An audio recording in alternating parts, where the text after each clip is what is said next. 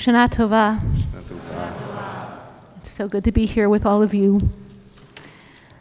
So, Rabbi Ingber, my holy friend and teacher and inspiration, asked me to speak to you about the Akedah, about the binding of Isaac. And I'm always delighted to do what Reb David asks. And when I sat down at the computer, I said, Oi. I'm not being cute, that's really what I said. so I'll tell a story to explain why.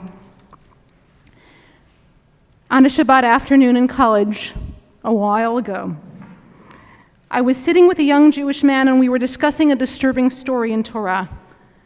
And we were talking about obedience to God. And I asked him, If God told you to kill an infant, would you do it? And he said, Yes, because God knows more than me, and I owe God my complete obedience. And I said I would not do that even if God asked me. And he said to me, Well, then how can you say that you believe in God?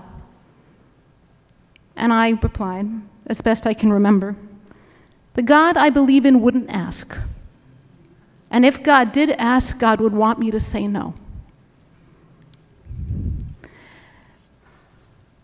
The person who had that conversation a long time ago is still the person I am.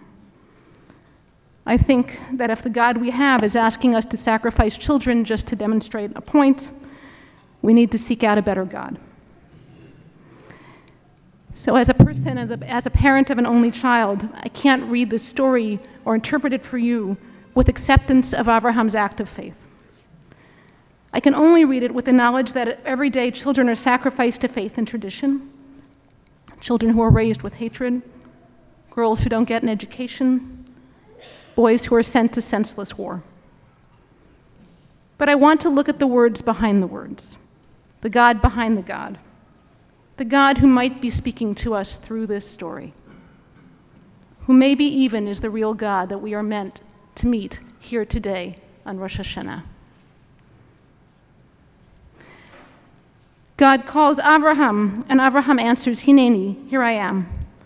And God says, Take your son, Kach et bincha, your only one, et yichidcha, whom you love, Asher ahavta, Isaac et Yitzchak. And lech lecha, go to Har HaMoriah, Mount Moriah, and bring him up as a burnt offering on one of the mountains that I will show you. Such an ironic and terrible Lech Lecha. It doesn't make sense. It doesn't fit with the first Lech Lecha. It doesn't fit with God's promise to make Yitzchak a nation. And even if God only wants to test Abraham, how to put Yitzchak through this terrible thing. So I want to understand. And I want, as our ancestors have done, to examine each word. Your son, your only one, whom you love, Yitzchak. So our tradition asks, why does God designate Yitzchak in these four ways? Right? Surely Yitzchak would be enough for Abraham to know who's being indicated.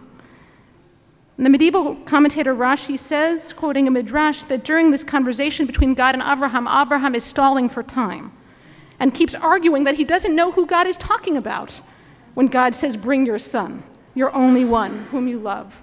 He has two sons, Yitzhak and Yishmael.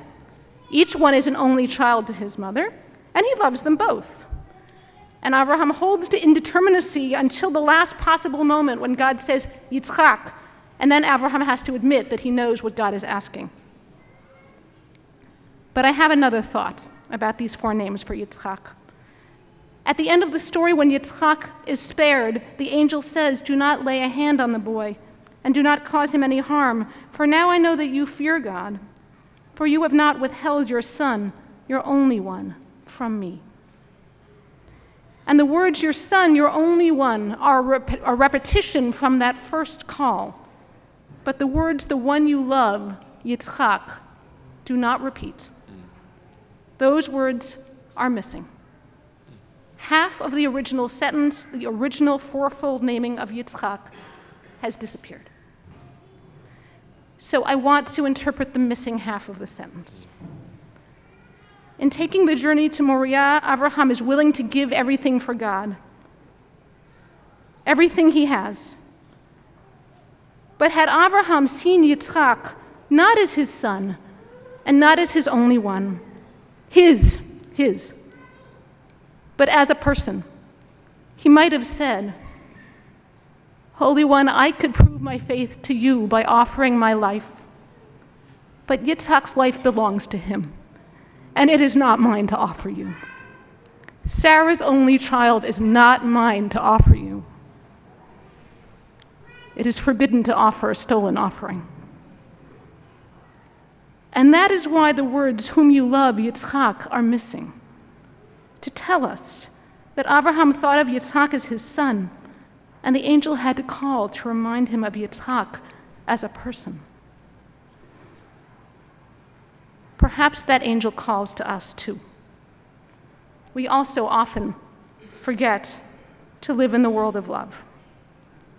And we often feel so compelled by our sense of what we should do or what must be that we sacrifice others. And many of the actions and patterns we're here to repent arose out of Abraham's motivations a desire to be good, to be right. And many of the actions we're here to repent might not have happened had we taken a moment not to be right, but to see the soul of the person sitting opposite us. So before we distance ourselves from the story, let's remember that this is our story.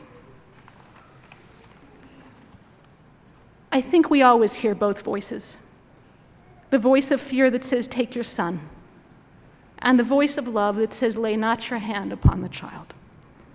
And we have to strain, all of us, to hear the angel calling at the last moment, to hear the missing words of the hidden God. And those words are Asher Ahavta, the one you love. For each of us is beloved, and each of us has the birthright to know how to love. So I want to invite forward for this aliyah two groups of people those who in our own lives have maybe sometimes been hearing the voice of fear and who want to let, hear the angel, who want to hear the voice of love. And I want to invite for this aliyah also anyone who has been sacrificed, who feels that they have been on that altar, that you may remember that you are children and beloved before the source of all and deserve to be saved. So if that kavanah speaks to you, Please rise for this aliyah.